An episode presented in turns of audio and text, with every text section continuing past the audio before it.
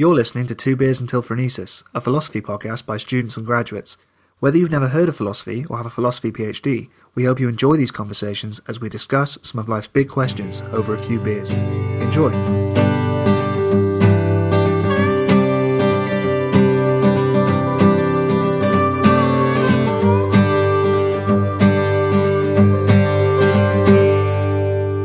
So, Hey, hey. shall I shall I open with a quote? Have you got a quote? Kabat Zinn, John Kabat. Yeah, Zinn. yeah, do it, do Shall I it. open- so, so right. So his definition of mindfulness, right? So this is from his introduction. His, in his mindfulness for beginners thing is it's paying attention in a particular way on purpose in the present moment, non-judgmentally. And so that was his definition, and essentially he was one of the. There was there was multiple people before him that actually brought mindfulness into the West, and it, to be honest, it's kind of hard to chase the breadcrumbs all the way back to when mindfulness started to become a thing. Yeah, well, I mean, that's that's the difficult thing. That's the thing you really have to do with a lot of these religious ideas. That yeah, um, what's his name? Mahasi Sayadaw. He was one of the other guys. John Kabat-Zinn is one of the first to really bring it because it was, it's part of a larger context of just bringing loads of Eastern ideas into uh, Britain and America and the rest of the West. Like during the '60s, there was this massive explosion of these ideas, and I mean, we're still sort of seeing it. Um, with things like ninjutsu coming across in like TV, just like like kids programs and shit, like Teenage Mutant Ninja Turtles and shit, and fu- fucking Power Rangers to a, to a lesser extent. But before that, like the explosion in popularity of like um, Bruce Lee and Jackie Chan and stuff, and uh, you know the Beatles getting into all their shit, all their fucking hippy dippy. Yeah, I suppose. Yeah, it was sort of around the sixties, wasn't it? But 'cause Yeah. I, I know that like most of the people before Kabat's Zinn, well, there was one guy whose name I can't remember. It was like Bertrand was or something, you know, whatever. Bertram. Bertie. Let's, let's, let's call him Bertie. I can't remember his name. There was there was multiple people who were sort of like basically Buddhists who were just starting to bring these ideas into the West in more of a Buddhist context. Um, and as far as I can tell, Kabat Zinn was the first person to actually start formalizing it into what was then became MBSR. Who's is John Kabat that that um is he that Headspace guy? Headspace, aren't they like a prog band? Yeah, is, No, he, Head- is, Headspace is, is an he app. is he that app geezer? Because I've heard him say that where he's like just like monetizing breathing. Yeah, a friend of mine has Headspace. Oh, is, is that, is that Kabat Zinn? Is it Headspace? It's based on the ideas that he's brought. I'm pretty sure it isn't Kabat because Kabat Zinn, as far as I as far as I can tell, is a pretty sound guy, but um, mid forties anyway. He was born. Oh no, he's no, he's not that old. This guy's about twenty, and he did a TED talk. He, he was like juggling fucking lemons. So it's yeah, like- he's one of the first people to present it in a way that's accessible to the layman, um, which hadn't really been done a lot in because mindfulness before that had been wrapped up, and there's a big problem in Buddhism of uh, monasticism. The monks are the only people that get access to knowledge and stuff. I mean, it's a problem with all religions, but um, yeah, it, it, it's so it's part of borrowing ideas from the East into the West, and also this this whole idea of um, It's like in Doctor Strange, where he's not allowed to like read the secret books yeah, yeah, yeah. until he gets really woke. So, but that so that was also happening in the East at the same time. You had um, you know, lay people getting access to texts, so it's the combination of both that brought mindfulness in. But yeah, so mindfulness in its more traditional uh, context is it has a number of translations, and you get this problem of what's called Orientalism, which is taking ideas from the East and using a sort of Western lexicon, uh, Western I- ideas and typology and, and ways of approaching ideas. So um, example would be when we call Hinduism Hinduism, we've already made a mistake there of really thinking that it's something homogenous, it's something Just singular. one isotropic thing. Exactly. mm. And um, we project a lot of uh, Judeo Christian ideas onto those Eastern religions. And fundamentally, they're, they're probably totally different to. We've got, we've inherited the wrong language for this kind of thing. But some of the, the very earliest uh, translations are things like awareness. so, so you mean they have a word for awareness which doesn't translate directly into our word for awareness? Well, that, that was that was one of the things I came across when reading the Kabat Zinn stuff. Was actually he was saying a lot of the translations from stuff like the Buddhist Dharma and stuff like that weren't quite right, and people would often oversimplify the translation, saying it is just awareness.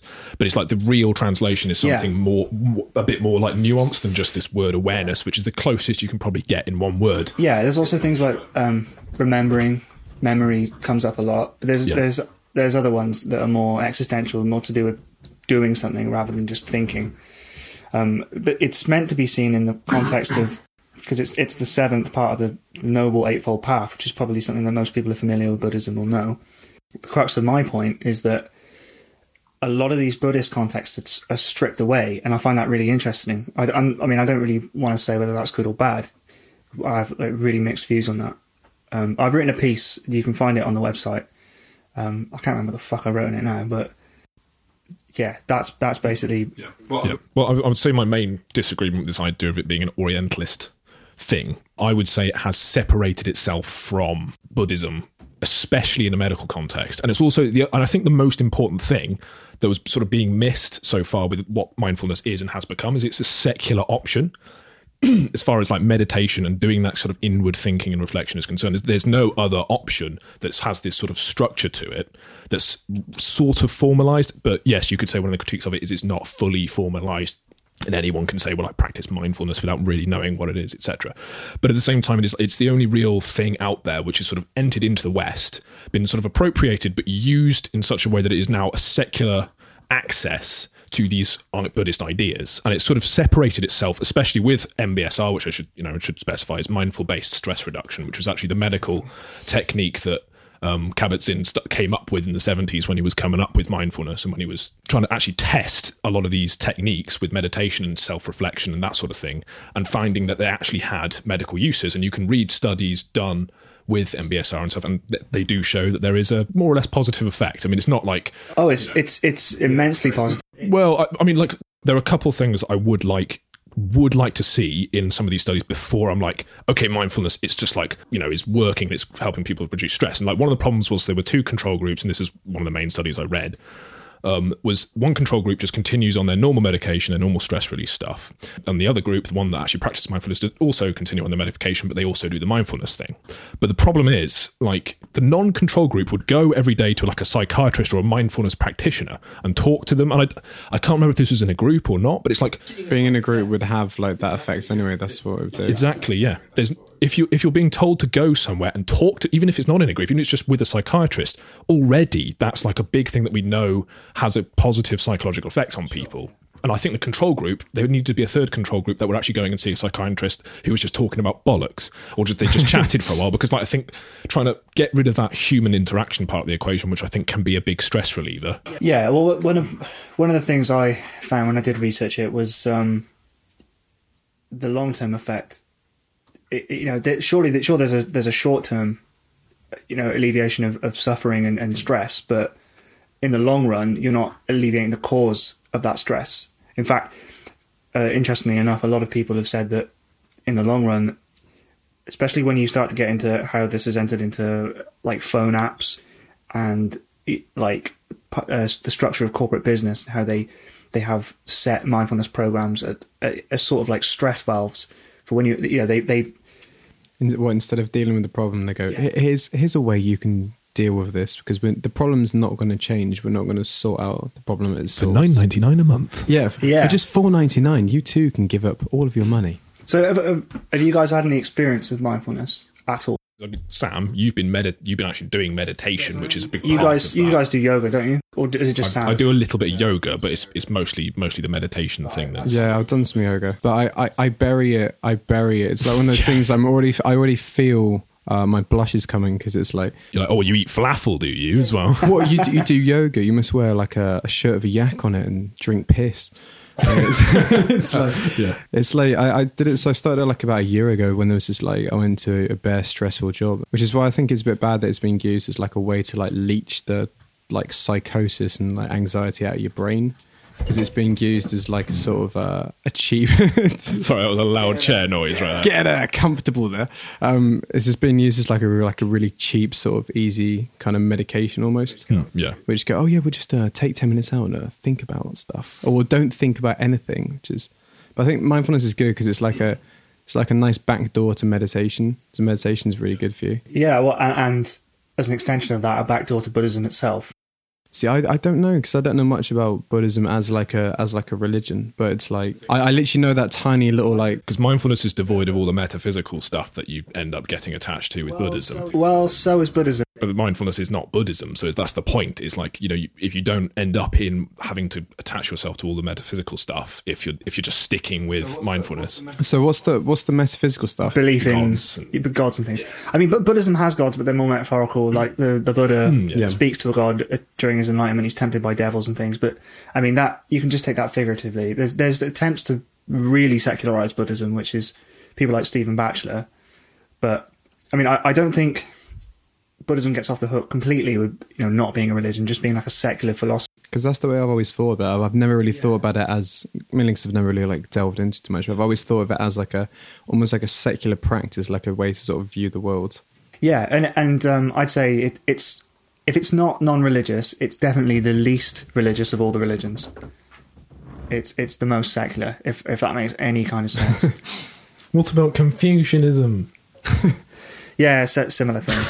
I guess I've never studied it. yeah, no, I, I don't know very much about Buddhism at all, to be honest. But it's like, I mean, from what I was reading, I think that was one of the big points for me. Was yeah, this. I mean, you can call it Orientalism, but I think at this point, especially since mindfulness has been in the West for such a long time now, and it's, be, has become a sort of thing, it, I I do think it, it does. You know, it does acknowledge its Buddhist roots, but it really is like a separate thing. Now. Well, I don't know if it does. Well, Kabat Zinn does. Sure, sure, yeah, but I'm, I, But he, he was like first wave though, wasn't it? So Yeah, I- I, as, I guess as it gets over here, the longer it gets over here, That's true. uh, the more it's going to sort of distance itself from its original true. point of origin. yeah, exactly. Like the first wave stuff was, for all intents and purposes, basically Buddhist.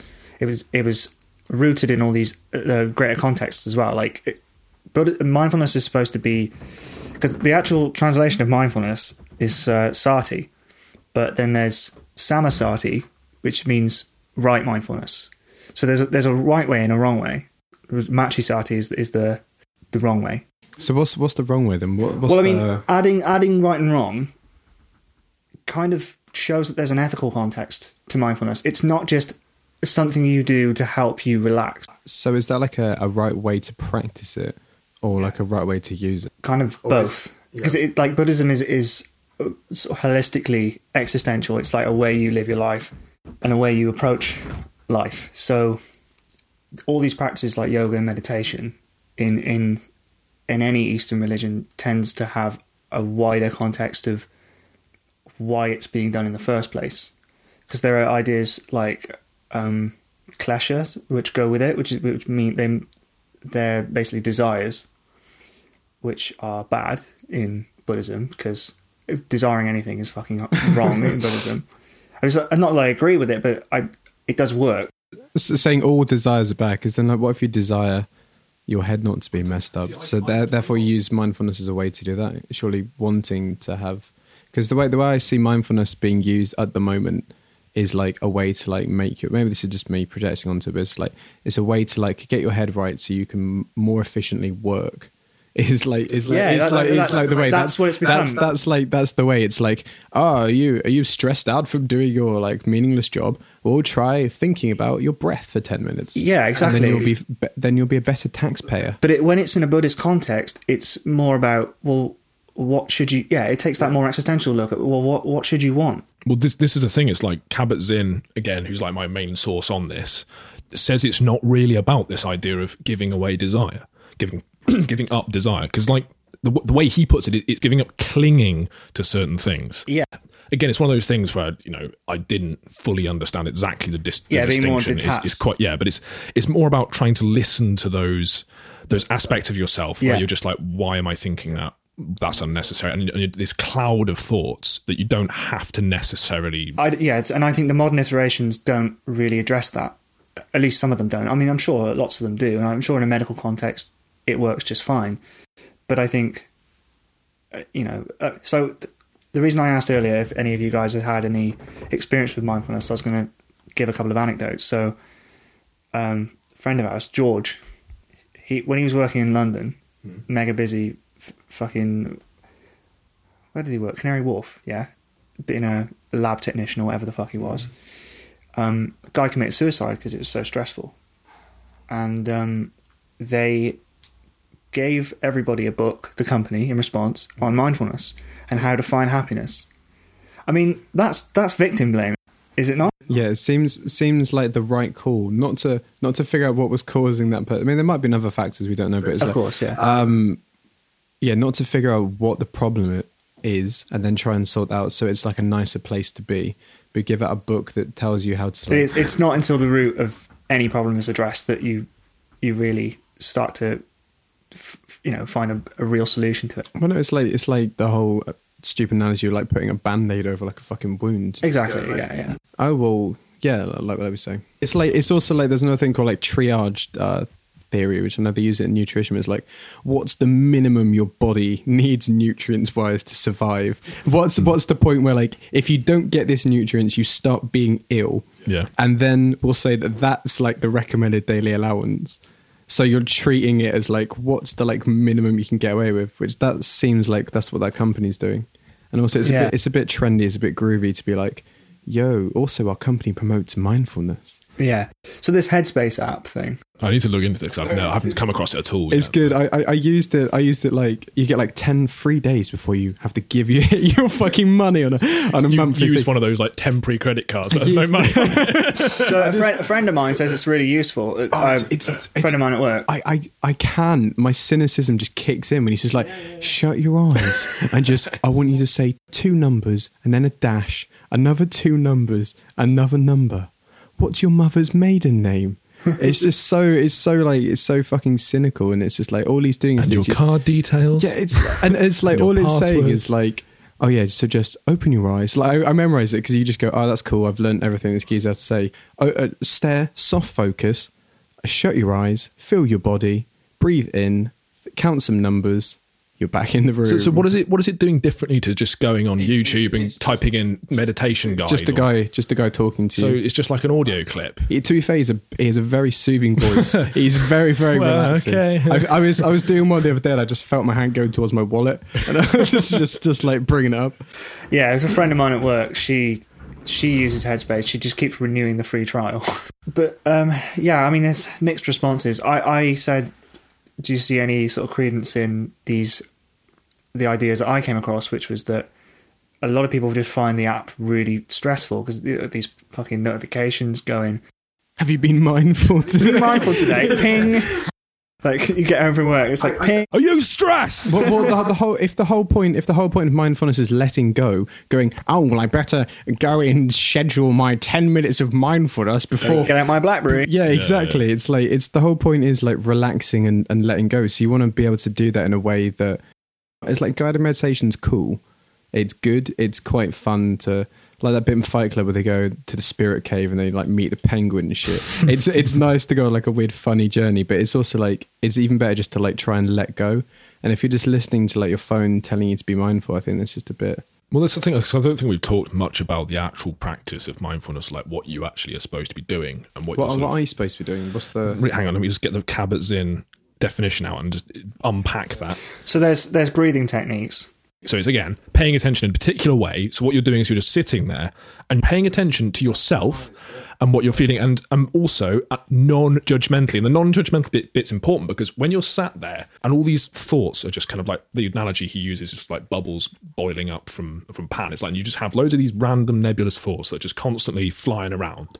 And if you just sit there and you just try to pay attention to the specific present, it doesn't mean don't think. You It just means don't don't don't grab onto a bubble. Yeah. you, you're supposed to sit. You're supposed to just like, and that was like the hardest things. Like I got told, um, there's one thing where a guy said like, oh yeah, so when you catch yourself thinking, yeah, obviously you're gonna be thinking because you're like fucking conscious, and it's like when you catch yourself thinking, just say thinking and then stop thinking, and then that's just like a terrible loop. So you go thinking. No, I'm thinking. Well, I just thought that I was thinking, and then it's like, this this idea that meditation's about emptying your mind completely or not thinking. It's like that's you can't do that. it's about like watching non-judgmental. yes, like and it's about the idea of letting go of those of, of allowing these thoughts to just constantly cloud everything and just paying attention very specifically to yourself and where you are and what you are in, that exact moment and how you feel and that sort of thing. And and non-judgmentally which is very important because it means paying attention to it and not going oh i feel like this or making some kind of qualitative judgment on what you are. It's just existing specifically in that moment and letting go of those nebulous clouding thoughts. And like I mean, that's not best explained by me in like a few minutes but far as a summary goes that's as close as i can sort of get to trying to summarize a lot of what this practice is about Yeah. it's su- it's super interesting what comes up, and it's like that's the thing that I think is like this is why and I, I don't want to sound like that guy who's like you know cross-legged for five minutes and goes, "Oh, everyone, you must try this." But I've told like told people who I know who who are like bare anxious, going like, "Oh yeah, you need to, or just try this ten minutes thinking," and it's like this this this they don't want to because it's oh because you don't know what's going to come up and it's like the first couple of months of doing it it's like i remember someone talking about it's like a exfoliation for your brain you're like some sh- some some thoughts come up that you didn't think were going to be like a recurring theme or like some ideas that you didn't really think or like things you didn't know were on your mind would just keep reoccurring and you're like whoa i didn't realize that that bubble kept coming up Yeah, and it's not only that, but you allow you it allows you time to connect things as well, and actually think, and actually just like pay attention to where you actually are. Wait, it's similar to like CB, uh, CBT, where it's just like you get yourself sometimes in these negative mind loops where you go, "That's a bad thing. I'm going to now think about it." Yeah, I mean, so how would you say pre Sam? Before meditation and post meditation, Sam, what would you say were the biggest sort of changes to your mentality and it, everything? it's it's not like I had like a it's, it's not like I grew like an extra three inches on my dick and like I can shoot Yeah. lasers out my eyes. Yeah. But it's Well, that would be good. uh, but um yeah, but uh, you can sit cross-legged and float like a meter off the ground. Well, now. yeah, but it's it's like it was it was when I started doing this fucking job. It was just like uh, cover supervisor. So I was just going into like new classes uh, at school, and it was just bare stressful because I just literally got chucked into the job with like no training. So I was like, oh, cool, this is nice. Just going home and then like it's one of those things where like I'm the sort of person that replays things a lot anyway, yeah. and it's like uh, And you- you're thinking you- about both the past and the uh, yeah, future. yeah. And need not- to go and like, you know, what, what am I going to do tomorrow? What was what should I have done in that situation? Blah, blah, blah, and you're rattling it around. Meanwhile, you could be there, like having a nice meal, sat in a warm house, and it's like you're not. you're paying attention to something you've created, like a negative self. yeah, and most of your life, you realize that all you're doing is you're living in a different part of. You're living in some problem that's in the future. You're living in some problem that was in the past. You're not living in the actual things that are like you need to be mindful about. You need to you know think about in the moment that are good. And it's like Yeah, exactly. Yeah, that, that's you know that's partly where some of the criticisms come that we'll get to in a minute to do with like the idea of well sometimes you do need to be thinking about the future and thinking about how to work through problems that are coming up and obviously that's a big thing so like you can't just be constantly like well I'll just live in the present and Yeah, because that's n- nothing gets done. But it's like the thing. The thing that I find interesting is was it's like um, it's like you're you're no longer sort of ruminating on things that you should have done or that you want to do. You're just focusing on things that are kind of like important that you kind of take for granted. But yeah, it's it's very hard to be critical of these kinds of ideas, and I, I think rightly so because they are. But I, I think there's a reason they're wrapped up in those metaph- that those metaphysical ideas within Buddhism and those wider contexts. I think you can't just rip them out and go, well, you know, they they're useful. I think you at least need to consider why they were there in the first place and why those wider ideas to, to an extent but it's like by the same by the same point it's like well how does anything ever sort of end up being its own thing? And it's like if it is working and useful and seems to be popular and has been slowly adapting itself over time over the last like 100 odd years when however long it's been in the west probably not that long actually because it was basically the 70s when mindfulness was really starting to be a thing on its own but um, I, I, I do think it's like sure there's there's this whole idea of you know paying attention to the actual the constructs of meaning of where a lot of these things come from these ideas like you know when you when you start Yeah. to throw out stuff like the Dharma and stuff like the, the Buddhist traditional roots and the ideas the context in which these things were created you start to throw out a lot of the well what do I do and what is my how how better do I orient myself outside of just going sitting down and being mindful now and again and it's like sure there's that but it's I, I do think like there's there's reasons why these things sort of do kind of explode and become part of the culture and become useful and become thing and it's yeah, yeah, well, and there- there's always the clearly a use yeah. for it. But the, the problem is like the use though, because it's then like after after you do it, and then you go, oh, that's that's worked. I'm, do you know what I mean? It's like, oh, I feel better now, and then, and then you stop doing it. It should be like integrated as like Yeah, a part of that's daily true. practice. Because I know that there was times where I was doing it for a good amount of time. And I'm like, oh, cool, my head feels uh, decent now. And then that's it's like you know uh, people with antibiotics where they take like an antibiotic, and then there's like a big pack of like twelve, and they take eight, and they go, Yeah. oh, do you know what? I'm actually better now. And then they they yeah. stop at eight, and they just and they go like, oh, I, I should finish the pack, but you know I feel fine, Yeah. and then I won't do it. And then it's like that that sort of like it hasn't it hasn't gone, and it's like a still a thing that you need to keep doing. So we found that certain practices within Buddhism have become useful when sort of taken from like you know c-sectioned out of buddhism itself Yeah. why use a c-section um cesarean from buddhism uh, So just like bursts out its stomach like a, like a face hugger. just like it's mindfulness. I just see that that bald guy with the app, his phone in his hand, just Yeah. like bursting out of his stomach. it's, it's like it's at what point are we still understanding the proper context in which something has come out of something. With mindfulness it's like like you said it's shown to be useful when taken outside of Buddhism and just turned into this thing called MBSR and then used in like actual clinicians in clinical psychology and stuff like that and it's useful and whatever.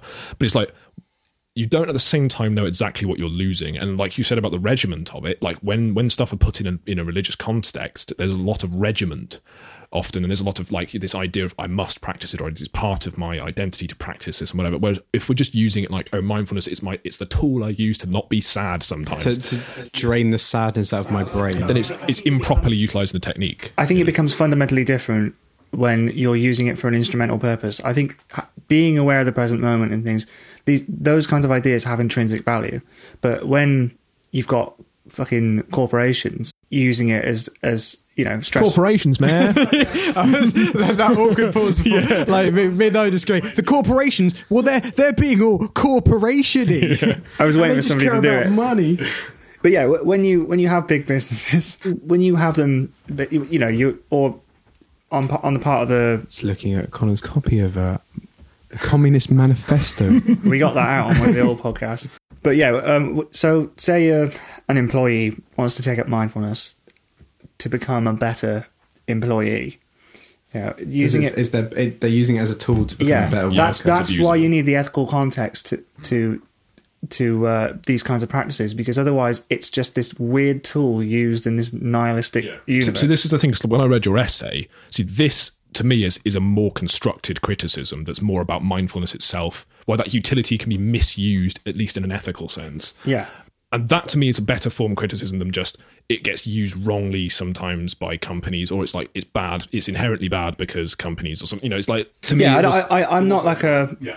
I'm, I'm not accusing like Western people of racism or whatever for like taking an Eastern idea and butchering it or whatever because like I don't I don't think they're that sacred. I, I, I don't really believe in that kind of It's just it's, it's an like idea. the, the phrase like cultural appropriation now yeah is now associated with with an actual salence. It's now it's now cultural appropriation is either inherently a bad thing or inherently a good thing. It's like it's just it's just a phrase Exactly. that is a thing that happens. It's not inherently good or inherently bad. There's no there's no inherent yeah you know, it, it but it needs it needs thought. Well, surely, surely it's good though. Surely cultural appropriation's good because we're just you wouldn't. it can be good You, you would, be bad. You wouldn't That's take anything like you wouldn't take anything from another culture that's really terrible. You wouldn't be like, oh, cool, FGM's like Yeah. FGM's immoral and like not good. Let's get our uh, FGM app out and then we'll, we'll make that as like uh, we'll, we'll take that element. You, you only take things that are useful. Well, but this is the thing. It's like you know, I'm very sort of like yeah. Um, if I use you know, Cuban beats in my music, that's technically cultural appropriation. But it's like You're a racist. but it's like at the same time it's like i can sort of i can see why like when you don't you don't want to just lose the discussion of cultural appropriation is inherently fine because it's like you don't you don't want you want to continue having a discussion about whether qualitatively it's either good or bad you don't want to just be going oh well cultural appropriation is fine and i'm you know i'm you know, I don't know what I'm looking at. Jesus Right, Christ! so this this picture for reference oh my god It was it was basically a woman in Scotland who uh, covered her child in black paint and then put some like fake aviators on it, and then people were like, Ray-Bans. "Whoa, that's fucking weird." And then she went, "Whoa, no, it's not. It's just like uh, I'm celebrating other people's culture." And I think that's the point. That's the Yeah. point where we all go, "Okay, that's that's that's just fucking over the line." well, I by think you far. I think you have to take into account the intention. If she genuinely didn't mean that, Well, In, like- yeah, intent is, gets really muddy though. See, Of because- course- of because- course it does. I, I agree with I agree with your I agree plus with you your can't point. you can't prove intent. I agree with your point of yeah, intent's good, but then you look at the photo, you go, no intent, no, no intent. There was never like there was never a good thing behind that. It Oh, I'm wasn't like- yeah, oh, I'm not saying. like, yeah, I mean, she could like, you know, she could honestly be so ignorant of how that's Ill. offensive or ill. Yeah, like, you would, but, have, you would have to. but be it's like- but at the same time, you're just kind of like, well, talk sometimes about the difference between advocating for something in culture and advocating for something in law. At least, or at least trying to make some kind of law against bad. cul- You have to, you have to, you have to define bad, and you have to define all these things. You can't do it. But in culture, I think it's it is important to have that discussion about whether something is in good taste or poor taste. Yeah, everything everything needs that discussion. Everything needs a very critical approach. Yeah, I just generally want to be critical of this commodification of, of any idea, but particularly religious idea. Not not that I believe in. I think we can all agree Blasphemy. that that an app talking. To, I don't know. I say that. I think I think I can agree with me that, like, that, like, an app an app that like I've used it four or five times. It's literally unless it's like there's some fucking paywall like advanced shit where after like week ten you start levitating. It's just a geezer talking to you. Go and uh, breathe and uh, think about your thoughts as cars. You wouldn't want to jump on top of a fucking car, would you? so don't do that with your thoughts. and surf it yeah, he's all down the M. Actually, fucking hell, I really want to do that. yeah, exactly. What about mindfulness, like um, being negative towards like setting goals? Like if you ever desire or Yeah, to that was do one thing that we probably yeah because we touched on that criticism Yeah. of mindfulness as well is, is the mentality of being very presentist, and I don't mean present. There is actually a scientific All right, well, not that. there's Then, yeah. something called presentism, but we're not talking about that. We're talking about the idea of Oh actually very much focusing on living in the present and being very sort of like so. Say like Yeah. I've got something bad coming up, and I'm really worried about it, and I'm terrible. It's like part of that natural stress process of releasing the adrenaline and being a bit in a bit, you know, part of that, at least in a in a moderate form, in a non crippling form, let's say, or, a, Yeah. or, or you know, like a forty, as, as Robert Sapolsky puts it, like turning on that response for a forty-year mortgage. is like Yeah. you know the same response you use from running away from a lion. It's like you know that is clearly bad, and then obviously mindfulness is useful then in, in terms of trying to get away from that. But at the same time, it's like if you in a week or so, if you've got a stressful exam coming up and you're stressed about it, part of that stress is going to push you to actually revise and actually do stuff. Yeah, and it's like it's finding that moderation. but um, S- stress is very good. I think being stressed is bad. Well, it's like ro- yeah, roller coasters. You're str- using stress, not letting stress dominate you. you release adrenaline when you're on a roller. It's the same stress response you get when, but it's like the point. The difference is one is short term and controlled, and it's also in and it's in moderation. The other one is just like this long term thing that does spiral into clinical conditions like depression and anxiety problems. It's like you know that, and that is the important difference. Um, but yeah, at the same time, it's like you don't necessarily want to remove all stress and all worry about the future from your life because I think being stressed by like like we were saying like roller coasters, like exams, like quite big events that are out of the normal, is like yeah, that's good. That's going to get you to perform. But being stressed just by your job in general, which is something you have to go in and just do day after day, because it's like one of those things. It's like like you were saying about the zebra and the lion. It's like going and then uh, being like running from the lion and then going and spending eight hours a day just Yeah. standing around a lion and then that's kind of Yeah. what people do if they're like Exactly. really stressed out by their job Well, so maybe it's good in in that sense as like yeah, a, and, and I don't like think relief thing. One other thing is I, I don't think that mindfulness is the yeah is the, is the correct response to say if there are multiple com- companies breaching laws or whatever, or you're you're in environments that are stressful. I know in war it's seen a lot of use. yes, yeah. Um, the chaplains and things are very keen to get soldiers using it. Uh, yeah, in the dogmatic sense of sort of brainwashing people into being okay with their current Yeah. situation and not complaining. and that's about- like I, I, I get that's another reason why it works in Mahayana and Theravada and stuff, and it's not really for soldiers. Like this, yeah, but um, if there are these kinds of problems that are causing people to take on these schemes, engaging with the root of the problem is a better way to deal with it. And there's this there's this um, sort of vein of thought that modern spirituality is actually making people apolitical. It's making people sort of just turn inwards and you know ride out all this all, you know bad politics and things, making people just totally turn off from and disengage with that whole theatre. But I think that would technically be okay if everybody could do it. But it's not available don't, to everybody. I don't necessarily think. Well, I don't think that either, No. really. But but let's let's say pe- people's response is, well, if it works, just let's just ignore the problem. If we can ignore it, let's. And if if there's no ill effect of that, but it's like uh, not everybody has access to mindfulness. Not everybody can do mindfulness. Some people are just fucking constantly stressed, and yeah, it's fundamentally it's not the right action. And part of that is to use that stress and go right. Okay, I'm I'm, I'm working ten hour days. I'm not getting. Uh, you know, my all my breaks and shit. I'm not just going to go into mindfulness. I'm going to go into the office and find Mm. new jobs and complain and You've got to confront, like you have to confront the obstacle. Like, To to an say- saying that being mindful, being mindful of it, it's not actually. It's going to make you okay, but then it's going to make you exploit. it. not that you can not that you can take on the whole world, and not that mindfulness won't help at the same And time. also, not that you might be the sort of person that is able to go into the office and uh, say, "I'm." Because Sure. the problem is, like, you also have in, in clinical psychology, you have the disagreeability, disagreeability, agreeability problem.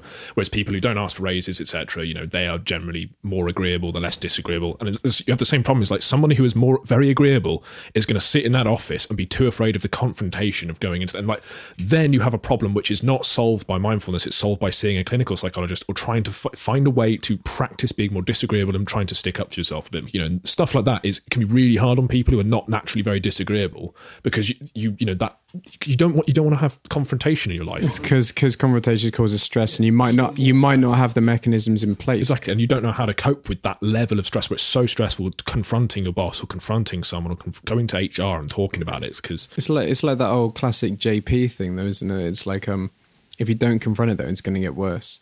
It's like that, If like that, that the littlest dragon story is a little tiny dragon. They're like, oh, that's pretty fucked up. You can make a little candle, and then like it just grows, and then it just burns down the fucking village. It's much better to confront it when it's a tiny. this is the problem with confrontation It's like you have to find the right way to confront it and re- and learn about yourself before you can go well what is my strategy for confrontation am i too agreeable am i am i too afraid of conflict? Am i even able am i even able to do this or do i do i have to leave can i even confront them? It's like there's there's too many things about the scenario. It's like if you in some situations maybe your only choice is to try and be more mindful because you ha- have to ride out a wave because you have you're only there for like 6 months or what you know there's there's ways in which it's it's much more complicated and Well, I muddy like than I think than just going well we need to confront the problem because it's like yeah you can't always confront it I think it's like it's like that Sun Tzu thing. You need to know yourself and the problem. Yes, and I think what the thing is mindfulness is very good at is it's allowing you to see yourself. And like you were saying earlier on, and like the whole uh, uh, what- that capuchin monkey dude. I can't remember his fucking name. No, no, no, no. Uh, John Kabat. He's trying, he's trying to say John Kabat Zinn. John Oh. Kabat Singh. He's saying but I ca- just cabbage monkey. I decided that I would, uh, yeah, I would just not attempt the name and then make a little thing on the side. But um, it's like you're allowing yourself to see yourself, and like you were saying, um, like non-judgmentally, you're allowing your thought patterns to come up, so you can go, okay, I'm doing that. That's a negative thought pattern, or I'm actually seeing myself in the present. I feel like I can't make that confrontation, but that's something that needs to happen. Instead of just going like fucking negative uh, mind loop and then never having that confrontation.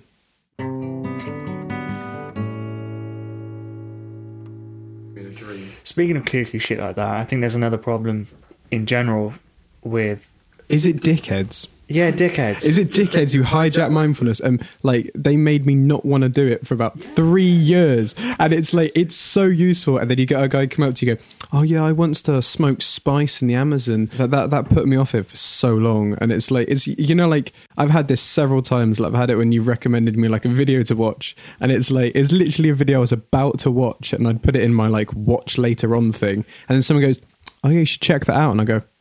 Oh, well, there's one thing I'm not going to watch now for a long time for Yeah. no reason. It's that. There's a really interesting dichotomy between ideas like mindfulness and ideas like yoga.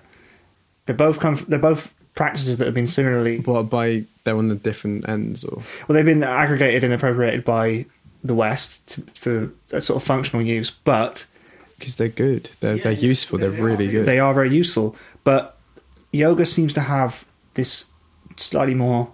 I'll use the word intrinsic. I can use it if you want just, Yeah. just do the hand waving Yeah, and see intrinsic. yeah if Right. everyone listening, Yeah. if you if you're still listening, uh, Connor is waving his hands. We are screaming into the void. So yeah, when you look on websites and things, you go on the NHS or whatever, it'll they'll throw up fucking Hindu terms. It's because it's cheap. Being mindful is very cheap.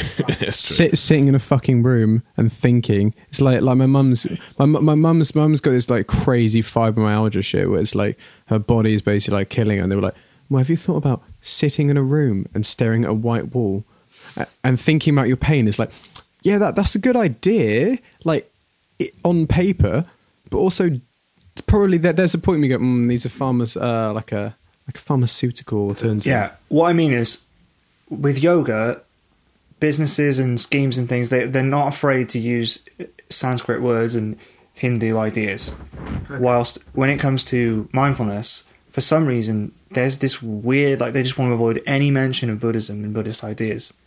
I think that's part of the detachment from the metaphysical ideas. I think that's part of the process of it trying to devoid itself and become something in its own. But I, I think I, don't- I don't see why it should be different. It should be different for yoga. I think I think I think they both have they both have fun. when did yoga come into the West? Well, at the same time as everything else. I like to think that like literally nobody in the West stretched before the 1960s. We're just, and we're just walking about so It's compact. completely stiff. That's that's the thing. Like, in its proper context, yoga isn't just stretching, and mindfulness isn't just stress reduction. In their proper, But I, th- I think yoga's like tradition. It's like any martial thing. It's like tai chi. There's there's in the moves. There's a reason why people don't just go out and do fucking random moves. There's there's a certain like tradition in there. So you have certain moves and you call them their like proper name. And then if you want to, you can just be like, oh, this is warrior two. But it's like so you you have that. But then it's useful to give it the Sanskrit name because it adds like validity to it. It's it's it's it's like it's like all these Yeah. companies that are called you know like Argus Lighting. They'll they'll go back to like ancient Greek names because it adds it adds weight to it. Whereas like if you add a Buddhist name, if you add a like a the only Buddhist name you could use that would actually hold any currency in the West is like Dalai Lama mindfulness. We don't actually fucking know any Buddhist names. We wouldn't be able to separate well, that's them. see, that's that's what's weird. Like, so if you want to bear in mind, you, you don't need any fucking qualifications or anything to start practicing. Mm, yeah, which is, is abusable. But that's like that's like with anything. You know, it's like Yeah, like like, yoga. like that guy in the TED talk juggling lemons. Let's let's say I get a little office above a yoga shop, right? Above, above, a, li- above a laundry shop, or whatever, right? Little little office. I'm, I'm selling yoga. So if I'm selling yoga, 20, 20 20 pounds. yoga. 20, 20 yoga for for I, I, what is that for like a kilogram of yoga? Or eight for eight monies. So I'm I'm selling yoga now. If if I if my name's Keith, Yeah. yes, yeah, yeah. I'm not going to be selling me any yoga. Um, My my name has to be Keith Kabat Zinn. yeah. I I have to have a, a, a fancy foreign name, or I'm not going to be selling any of my yoga. If I want to sell mindfulness, I need a PhD on the wall, and mine I need a doctor. Yeah, because I, I I genuinely think that I I think that mindfulness has this more clinical uh, kind of context attached to it. The way we view Well, it. because it's got the word mind in it. Because it's MBSR is now a psychiatry technique, or it's the kinetic and clinical psychology. Yes, MBSR is actual a technique that's used. So But then, if there's like a technique, it's like you could say that yoga was like a part of like uh, some weird sports science stuff.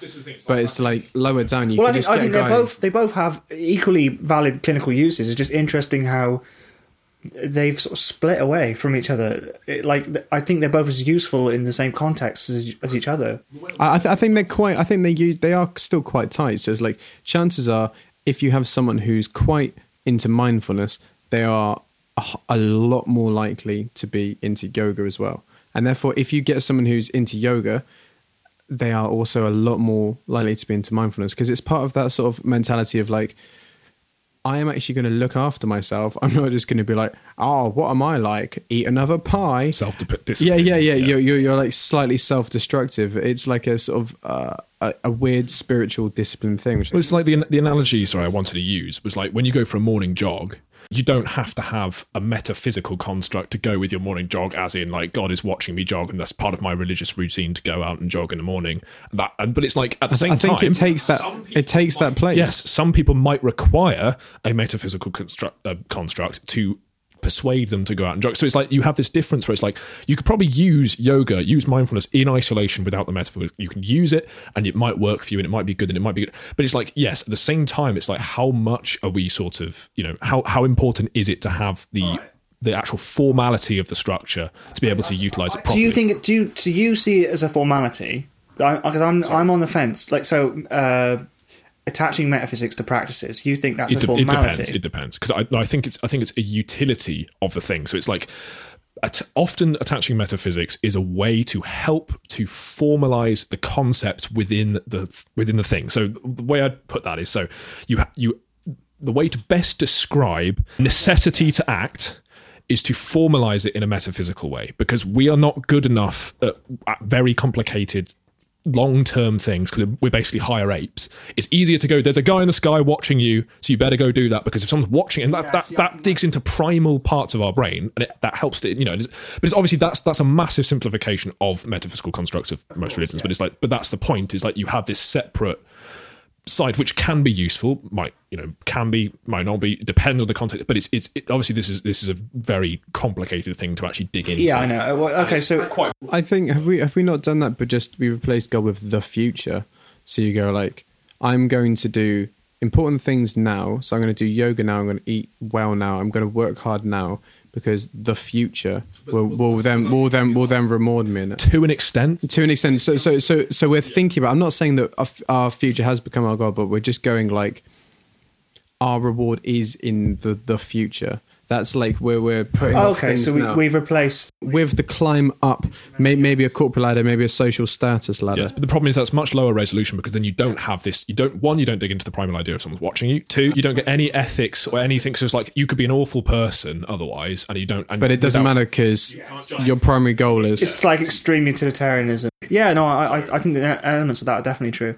But yeah, so so one of the things that I always got confused with, I, I would when I was a new atheist type fucking, you know, I used to be. What what changed? What are you now? a post new atheist. Po- Post. Oh my god! That. Oh my god! It begins here today. Post atheism. yeah, well, I mean, I, I, I see. I'd call myself a humanist, but then I see a lot of things going on with the, the humanist society, and I think eh, maybe not. This is why mindfulness is good because it just lets you be like a religion of yourself. You can just chill the fuck out. But I used to say that a religious experience was essentially no different from a secular experience. Say that, say, um, if we were playing a gig or whatever, we'd have this like euphoria, and a lot of people would be like, "No, it's fundamentally different." Just be it just by virtue of the metaphysical con- context, it, it fundamentally changes what you're experiencing on an experiential level. And I'd be like, no, no, no, no. There's, there's, it's just, it's just a language difference. You're just adding uh, false metaphysics onto human experience. And I, I genuinely don't know where I sit with that now because I've, I've never really been experienced in religion. I've, I've never experienced the numinous. Have you have you experienced superstition? Oh, we used to do seances. Well, I mean, like, but actually, not not like tongue in cheek superstition. I mean, like, you you legitimately would not do some certain. When we, when we were having those seances with the, with the curries and everything every night, you genuinely. I genuinely, I genuinely believed in ghosts. You can't even pretend that there's a serious seance when you've got the word curry in there. it's like you're like, oh, it was a serious. We would do it in a cynical, glib manner, but we did have a few lambooners. no, we, we I'm not saying religion, superstition, you know, religion equals sign superstition. No. What I'm saying here is like because there is obviously there's there's a degree of like there's something similar in the sense that when you believe in something, you will act differently to if you try to rationalize through it, because you can't rationalize perfectly through everything. do you think religions need to be superstitious? Not. Yeah, well, it depends. I mean, I mean, it's basically built into the definition, which is the problem. So, As opposed to what, like, like, a religion based in logic and science. Well, I'd, yeah, I- I'd say the Nazi regime is a religion. so you think, yeah, because I, I really don't, uh, I don't know much about like. I think I think I think Hitler was uh, either a Catholic or a pagan, some sort of weird pagan. That's a weird pagan thing. I wanted to Yeah, he, he, he had a fascination warrior. with the occult and artifacts and things. I know he was a big fan of like the fucking like Nordic races and yeah, like that, and he had like Well, I, I know that like uh, on the other end of the extreme with communism, it was it was very like atheistic in a sense that it It was, but I think thing. I There's a big movement around then. and It's like It was very wa- much once once yeah. once you go that people don't have a soul and there's no afterlife and there's no morals. It allows you to get away with a lot of shit because you go, oh cool, there's no punishment. Well, I also think that a lot of the people, a lot of the uh, farmers and shit that would have been dragged into this would have been Catholics and things, or Orthodox, sorry, and they, they would have been deeply Orthodox, and they would have probably needed that kind of. it's like like the, like the donkey on in Animal Farm. You know, he just he just gets on with it and works and basically dies working. I don't know if you remember. You know, I haven't, Animal I haven't actually read The donkey just like Farm. after the pigs take over, and he's just the one that he just gets on with He it. and keeps going. He just keeps going until he basically dies of exhaustion. And he, that was sort of like a lot of these sort of very orthodox farmers and things. It was sort of, you know, this idea that so you know there were there was this subsect of people that just tried to get on with it and do the best they could, and just ended up killing themselves working basically. So I don't, oh, oh yeah, that's us. I don't think people come to religion because they believe that you know they're swayed by metaphysics. You, you can never go up to a person and give someone a logical argument for God, and then they go, "Oh, logic. When I, I, I was an atheist, I guess you you've given me the evidence. I'll, I'll be a god. I'll be a god believer. I'll be a god. he just, he just like, just like, uh, like fucking Doctor Manhattan. He just, just levitating. It's like I was holding myself back all the time. That's that's actually what happened after my first ten minutes of mindfulness. I Yeah. started levitating and I, I grew a uh, nine-inch fucking CGI dick. Built a giant city on Mars. Yeah, literally. um, yeah, and then I uh, came to from sniffing the glue, and then realised I just shat in my hands and made a pot out of it. I just sat there, just moulding my shit into a pot, but yeah, I, I think I think dragging it back to the mountain. I don't know if I can now. I, Imagine using your oven as an argo with shit. What will that smell like? Oh, not great, not great, mate. Um, you'd have to eat a lot of clay. You have to eat a lot of clay, and your body would pro. It would not be comfortable, but you could probably process it. We're thinking about how to do this viably now, aren't we? Yeah, exactly. how can we get away with this? So you could be like, oh my god, Human produced mindful clay. Yeah. And then people could just, oh, what we could do. they sell that shit. I went to a Hindu temple in Neasden, and they were fucking. They're just selling shit. Yeah, exactly. Just just like shit shampoo, shit soap, shit. Have you seen those Padre Pio Catholic shops? Where they're selling, you know, like tears of Moses for like, like whatever. And they just send it like a little bottle and they're just like, oh yeah, cool, that's like 20 quid. It's a piece of the true cross. Speaking of relics and shit, right? So You intrigue me. dialectical materialism. So like Nazis, fucking Stalin. Who's the other one? Mussolini. All these fucking dictators. The reason I'd Pol Pot. The reason I'd say they're um, fucking yeah. How many more? How many more dictators can we name? Just name them. Gaddafi. Putin. Yeah. Um, so, Xi Jinping. Theresa May. ah, oh my god, I was waiting for it. I was waiting for it. I wasn't going to be the first one to say Trump and then just ruin it. But like, if you think of all the things that sociologically, maybe not metaphysically, but sociologically that religion has, they have all those things. They have relics. They have mythology. They have you know Mysticism. a, a histo- his, historiographical idea of their own culture. Do you know what that means? Because I don't. Historiographical. Historiographical. Historiographical. I learnt this in first Is, is that like Tony Robinson with an XY axis? a historiography is a relationship with one's own history. Yeah, yeah. So they they have this relationship with their own history. I could have just said history, ba- basically, but like they they have this all the same things we look for in religion. The, the, the collective worship, collectivism in general, that whole approach to it, and the the, the polarized worldviews, the the the fucking the right and wrong. The right and wrongs are still there. The ethics are still there. Yeah, with diets. Like people have taken religion, they've put it in diets. So you get like vegans who've turned their religion, their their diet into a religion. A whole ethical system. Yeah, Yeah, yeah, you exactly. believe and and you believe, yeah. create like a group identity. I'm not, I'm not dissing vegans because they will burn my house down. But it's, after all the millions who listen to this will uh, attack me. It's all right. Their bones are brittle. yeah, oh my god, there was, there was this geezer at work, and he was like, "Oh yeah, my um daughter." He was talking about how his daughter was like a vegan, and then like four days later, they're like, "Oh yeah, she got rushed to hospital." They, they looked at her blood, and there Oh, no, no. fucking iron in it. I was like, "Yeah, she needs a steak. Like it's not, it's not good, dude. oh, that's horrible. That's it's not good. Not good." One of the humanists, uh, when I used to run the Herefordshire Humanists, one of them just fucking stormed out because a vegan came in and started talking about veganism, and the guy was just like, "You fucking, oh, you bloody, you bloody stupid idiot, not eating meat," oh, A pie. Cunt. and just ran away. Eat a pie. So angry. Yeah, I'm on that geezer's side to be honest. It's like I would, I, I wouldn't be able to live without steak. I just bought a hedgehog house. That makes me slightly environmentally friendly. you trying to catch a hedgehog that you can eat it? Well, I, was, I just bought a hedgehog house, but I also just bought a giant ring of black pudding. so it's like cancels it out. It's like karmic balance. It's like to- tough and his fucking scales are just. Why don't we just like like all of our religion just shit? Like here's the point: is like why don't we just start worshiping Greek religions because they're fucking cool.